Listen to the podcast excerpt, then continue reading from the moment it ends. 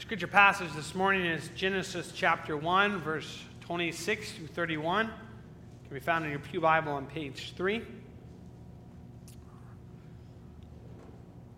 I want to remind us where we are. We're in the sixth day of creation. And that day, God created both the animals and man. And so today we are looking at the creation of mankind. Will you pray with me before we read? Heavenly Father, enlighten us by your Holy Spirit. Give us your grace so that we may see in these your words the good news of Jesus Christ. It's in his name we pray. Amen. Genesis chapter 1, verse 26 through 31. Hear now the reading of God's holy, inspired, and infallible word. Then God said, Let us make man in our image and our likeness, and let them rule over the fish of the sea and the birds of the air, over the livestock, over all the earth, and over all the creatures that move along the ground. So God created man in his own image. In the image of God, he created him. Male and female, he created them. God blessed them and said to them, Be fruitful and increase in number. Fill the earth and subdue it. Rule over the fish of the sea and the birds of the air and over every living creature that moves on the ground. Then God said, I give you every seed bearing plant on the face of the whole earth and every tree that has fruit with seed in it. They will be yours for food. And to all the beasts of the earth and all the birds of the air and all the creatures that move on the ground, everything that has the breath of life in it, I give every green, green plant for food. And it was so. God saw all that he had made, and it was very good. And there was evening, and there was morning, the sixth day.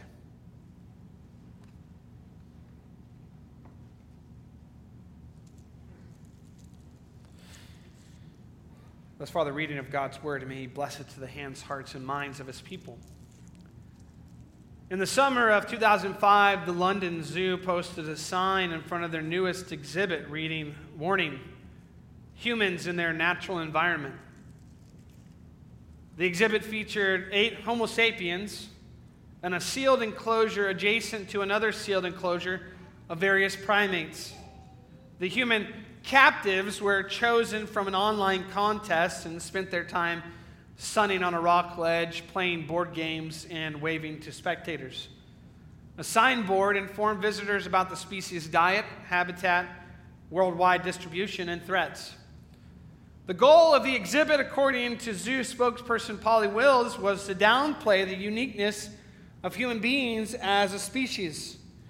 Seeing people in a different environment, among other mammals, other animals, said Wills, teaches members of the public that the human is just another primate.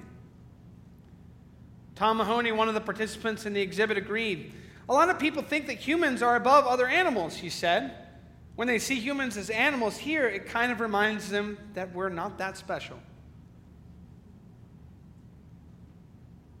Although this is a common modern sentiment, this is in direct contradiction to the Bible which not only expressly says that we are given dominion over creation and the animals, but that unlike any other create, creature on this world, we are created in the image of God.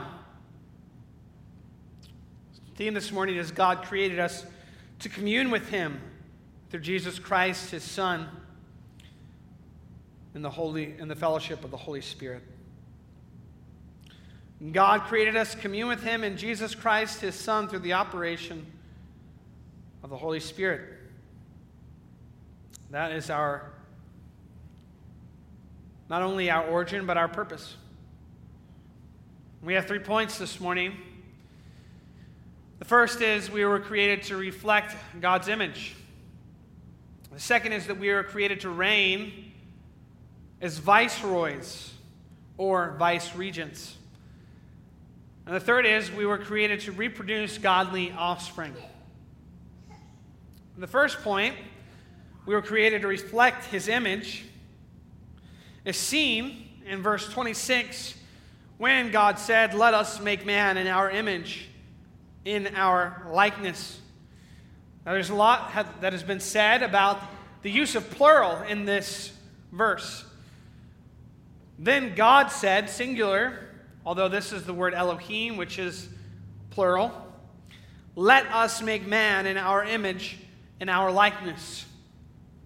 Some have said this is the use of the royal plural, something that would come into use later in ancient Near Eastern history as a way of reverence towards those who are royalty. Others have said that this is talking about the heavenly courtroom. And God is saying, Let us make man in our image, in our likeness. Is God speaking to all the angels?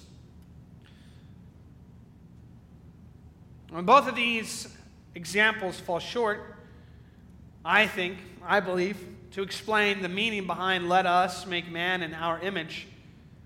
The first is the royal plural.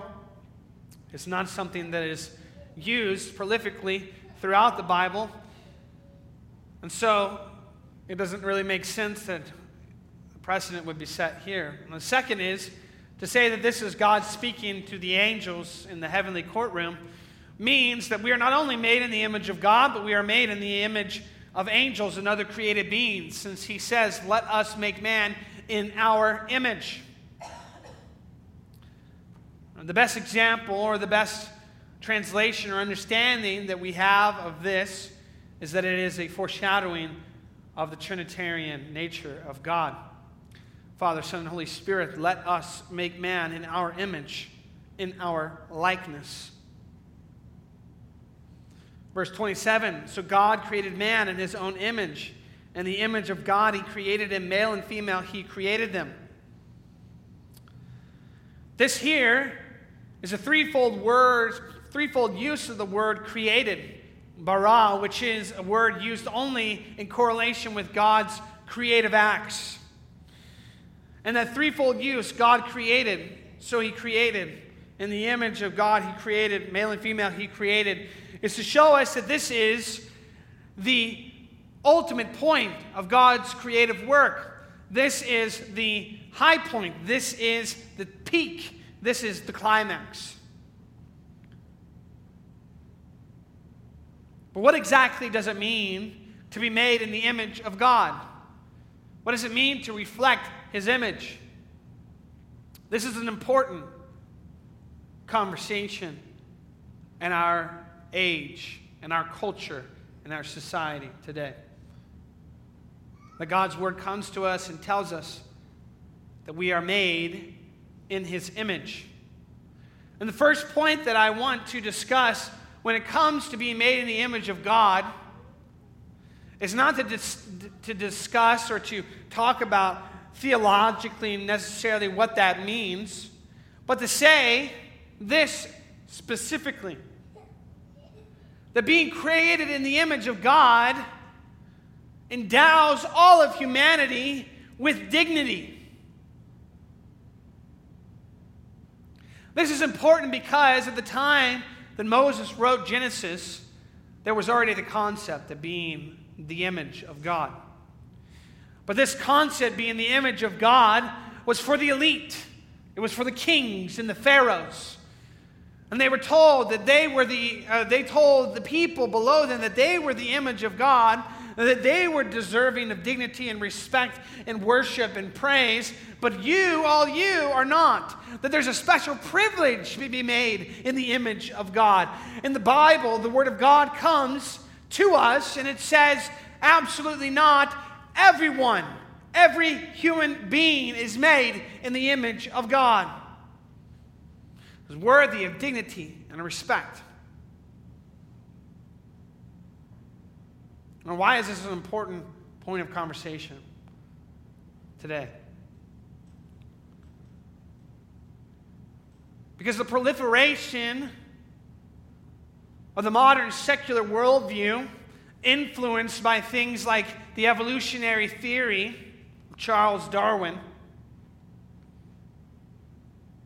has told us exactly what that London zoo exhibit said that there is really nothing special about us, that we're just another primate, we're just another animal.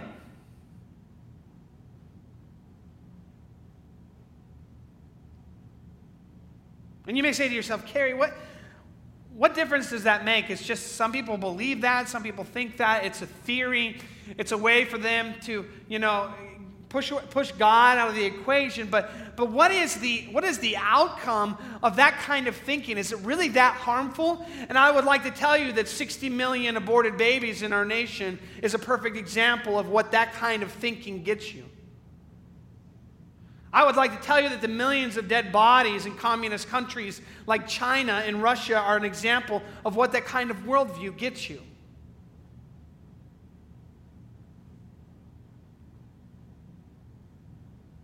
When human beings are treated like nothing but animals, they are easily disposed. And if they bring nothing of value to your society or culture, they are thrown away. That's where the term useless eaters comes from.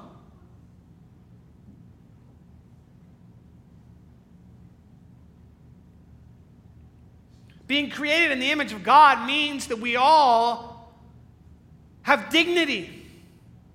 And what do you, Cary, what do you mean by all? I mean all. Rich or poor, disabled or not disabled, black or white, yellow, or brown. Education or no education. Ability to speak, ability not to speak. Deaf, blind. Smart, intelligent. Every human being, because they are made in the image of God, is worthy of dignity and respect. And any injustice that happens in our world is because that person has been treated less than the image of God.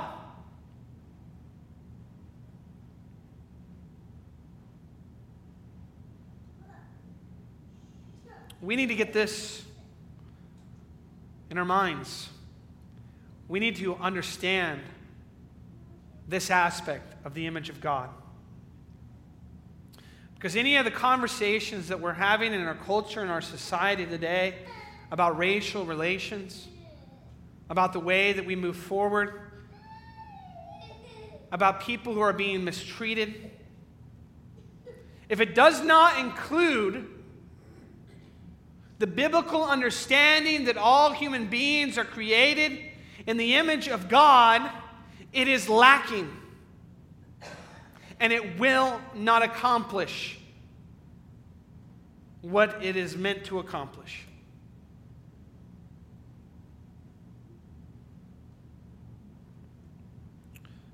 Being made in the image of God means that humanity is endowed with dignity. But it means more than that. It means that there is something about us as humans that can reflect who God is. There's an analogy between us and God. We are not God's little g. We are the image of God. We reflect His image.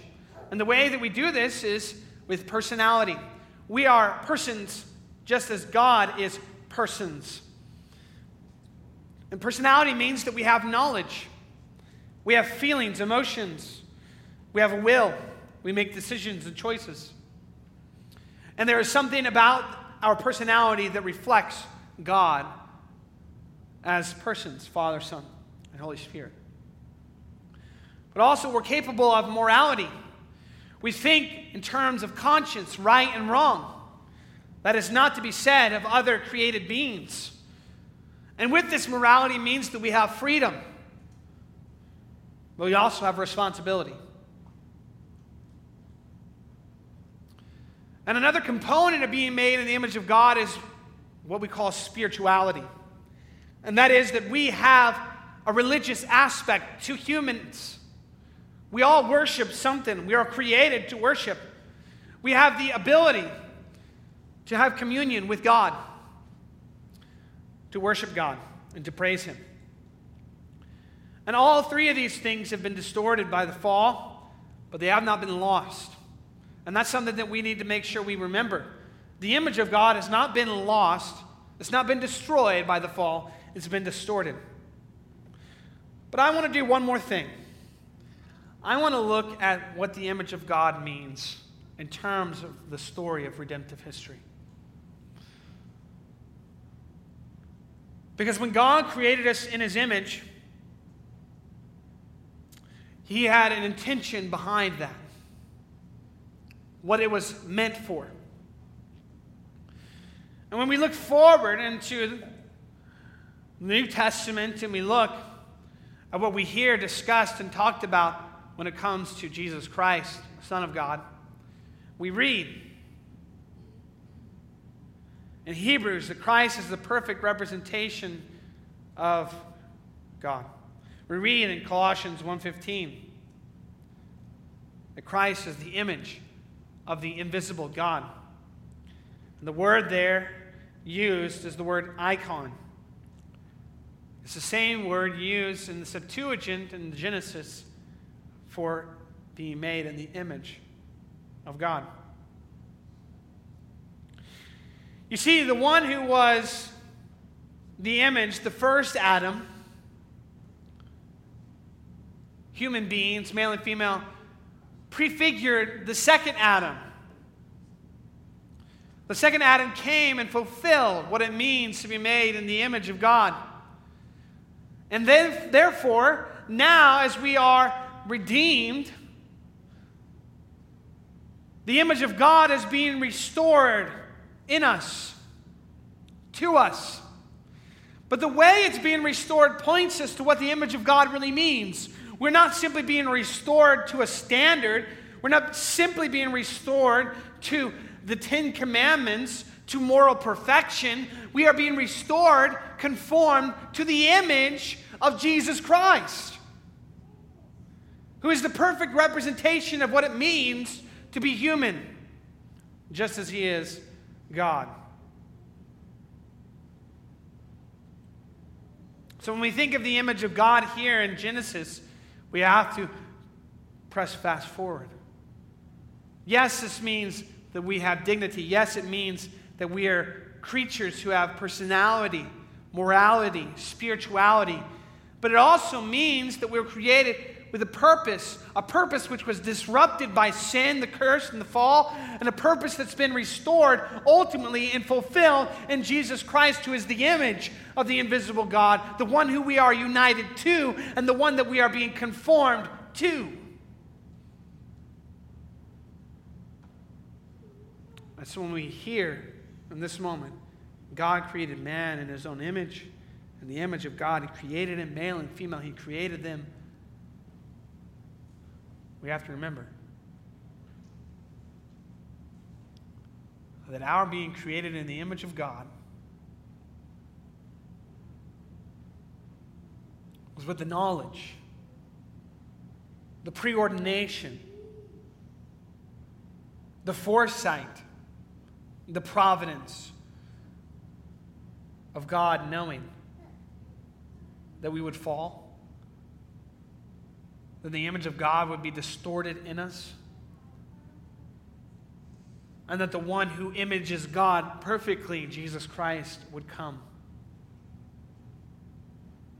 and undo what the first Adam had broken. The second point this morning is that we're called to reign as viceroys or vice regents. Every time I hear the word viceroy, I just think of Star Wars because that's the only time I've heard that term used. But it means a ruler exercising authority in a colony on behalf of a sovereign. A vice regent means a person who acts in the name of another, notably, a person who acts for a regent or a king. Verse 26b says, we're going to, God says, let us make man in our image and our likeness, and let them rule over the fish of the sea, the birds of the air, over the livestock, over all the earth, and over all the creatures that move along the ground. And the second part of verse 28 says also, Rule over the fish of the sea and the birds of the air and over every living creature that moves on the ground.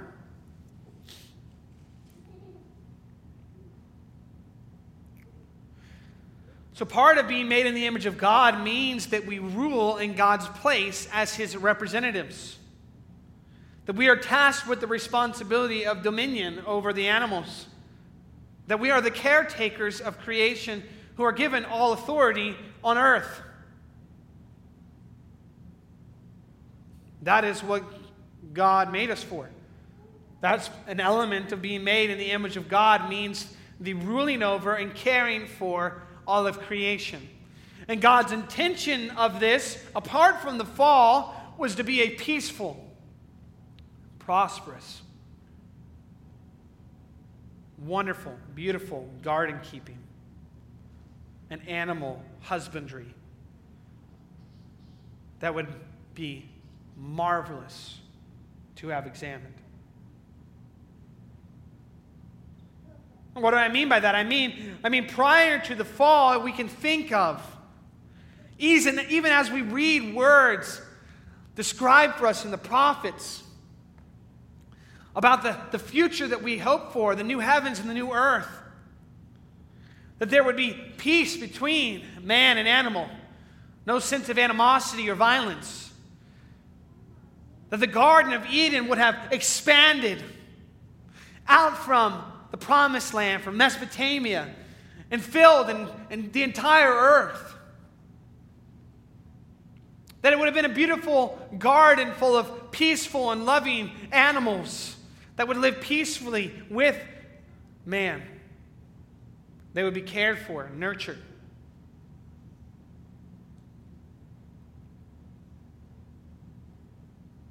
A man would reign as vice regent for God, perfectly imaging what God's kingship is for us a righteous and a holy and a pure and a good rule. So, you know what happens, right? The fall comes, the world is cursed. Man must work hard to, to, to till the fields. Animals, snakes now, they bite. Animals attack.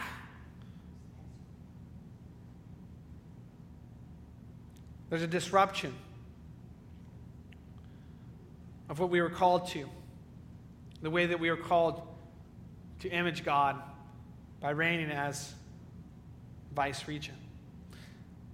But I want us to think forward again in terms of redemptive history. If being made in the image of God means that there is a, a rulership, there is a kingship. And if we have already been told, as I've told you, that the one who images God perfectly is Jesus Christ who comes into the world, and we are told is the image of the invisible God, then what we see here in the image of God on mankind that we are called to reign as vice regent and viceroys here on earth is a foreshadowing of the perfect kingship of Christ, who would come at the perfect time and bring the kingdom of God in seed form. But there is a difference. There is a largening, an enlarging, a broadening with Christ's kingship, right? Man, in the image of God, is tasked with ruling the earth, the animals. But Jesus Christ, after his resurrection, would say, All authority in heaven and on earth has been given to me.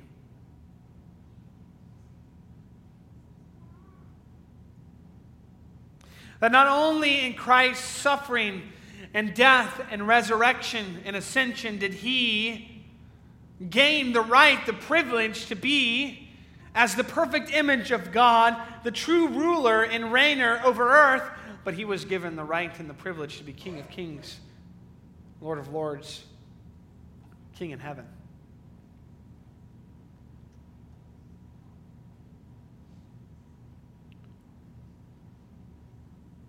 And to restore to us to restore to us what was lost in the fall. That we would no longer rule with an iron thumb, an iron scepter, with harshness and cruelty. But as the image of God in Christ Jesus is restored to us, we would have the ability to peacefully reign. And is this not what it means when Christ comes and he tells the disciples and he instructs the elders of the church? You're not to rule over others as the Gentiles, you're to be a servant.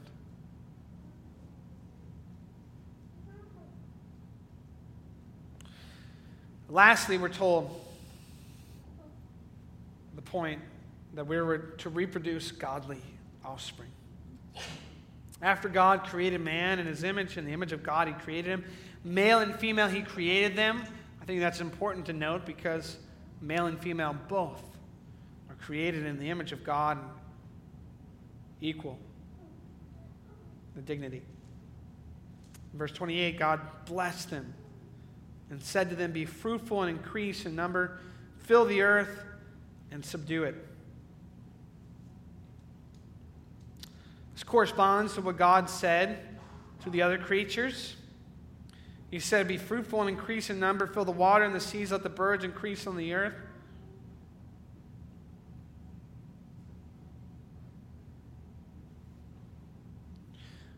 With an added statement fill the earth and subdue it.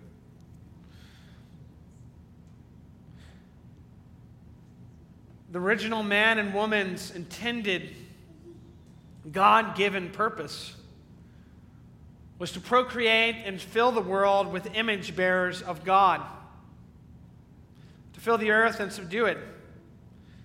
These image bearers of God, who, as they without sin perfectly reflected the image of God, who had a full and open relationship with God,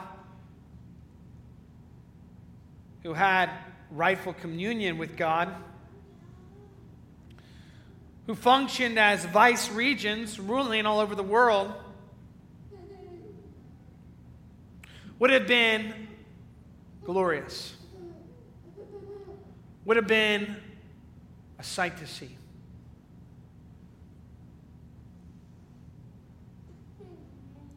It's hard for us to even imagine it since we're so used to the tar of sin in our world and our creation. But the call to be fruitful and multiply, fill the earth and subdue it, filling the world with image bearers of God, was God's intention for mankind. It still is his intention for mankind. And this goes back to what we talked about earlier. If you don't see in humanity the image of God, then you don't understand that more people is good for our world.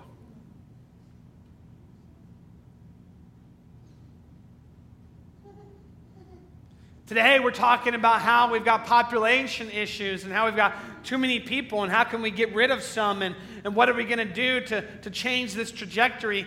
And, and, and, people, people today, they, don't, they, don't want, they don't want to have too many kids. They don't want to have more than uh, one or two. And, and, and, and you know, that, that's all up to you. But I'm just saying that what God is saying here is that more people made in the image of God on our world, in the earth, is God's intended purpose for creation. It's not contrary to it.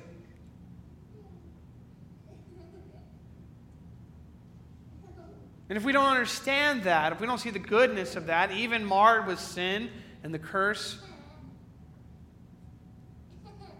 then we're going against God's design. But there is an ultimate fulfillment in this call to reproduce godly offspring. And it comes in the seed of the woman, the seed of Abraham, the seed of David, through whom all the nations are blessed. It comes to ultimate fulfillment in the New Testament as Jews and Gentiles are both united to Christ. It comes in the New Testament to not simply be understood as physical procreation, as if any procreation is only physical, but to be understood spiritually as well. That the New Testament counterpart to God's blessing them to be fruitful and multiply, to fill the earth and subdue it, comes in Matthew chapter 28 when Jesus says, Go and make disciples of all nations, baptizing them in the name of the Father, the Son, and the Holy Spirit, and teaching them all I commanded you.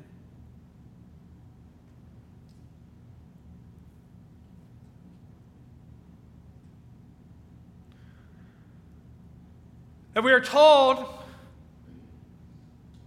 that creating spiritual offspring has gained even more important significance. That spiritual offspring does not always necessarily have to be tied to physical. It often is, it's the way God operates, but it's not always. And it doesn't have to be. That the way that we fill the earth with image bearers of God who bring peace and shalom and justice and righteousness now is not by necessarily procreating, but by preaching the gospel.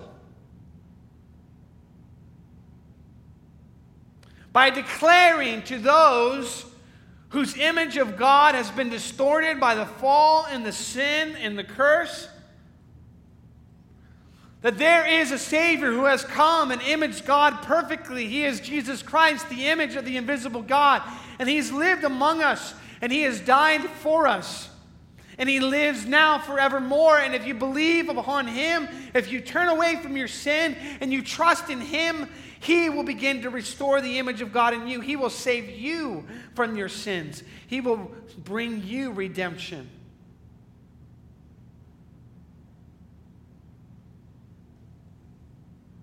And what does Jesus do? He gives us the responsibility of being ambassadors,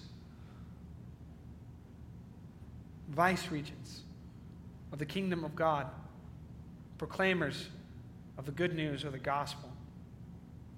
That the image of God that's been distorted in you by sin can be restored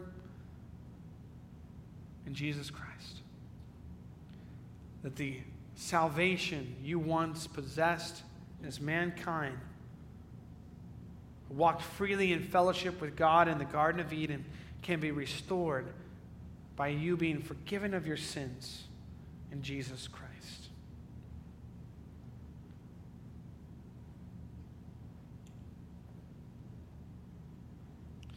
When asked why he was so resistant to the conclusion that man may well be the only intelligent life in the universe, Stephen Hawking, the English astrophysicist, said, The human race is so insignificant. I find it difficult to believe the whole universe is a necessary precondition for our existence.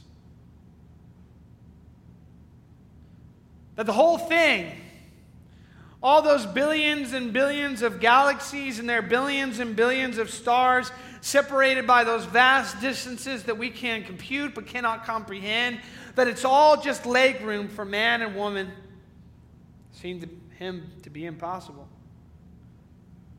Yet this is the picture given to us in Genesis. Man is the crowning jewel of God's creation. And if you notice, it's not until the sixth day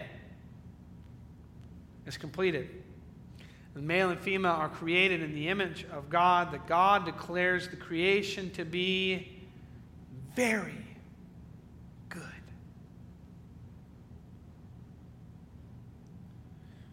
All of creation is a story upon which, or excuse me, all of creation is a stage upon which the story of redemption is to be played out.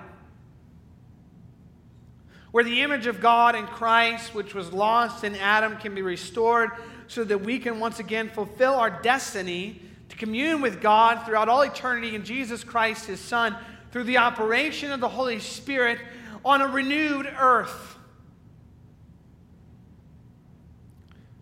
And that's why when we talk about mankind's origin and purpose, we say God created us to commune with Him in Jesus Christ, His Son, through the operation of the Holy Spirit. When He made us in Genesis 1, and we are told God created man in His own image. In the image of God, He created him. Male and female created him. That was the reason, so that we could commune with Him in Jesus Christ, His Son, through the power and operation of the Holy Spirit throughout all eternity, the new heavens, the new earth. Amen. Will you pray with me? Heavenly Father, thank you. Thank you for the way that you've loved us. You made us in your image, given us dignity, made us able to have relationship with you, relationship which you've restored in Jesus Christ, and an image which you are restoring in us through Jesus Christ, and the power of the Holy Spirit. Help us, Lord, to know the importance of what it means to be made in your image. And help us, Lord, to live as those who reflect you, who you are, as those who represent you, as vice regents, those who care for and rule and provide and protect, and as those who preach the gospel of Jesus Christ.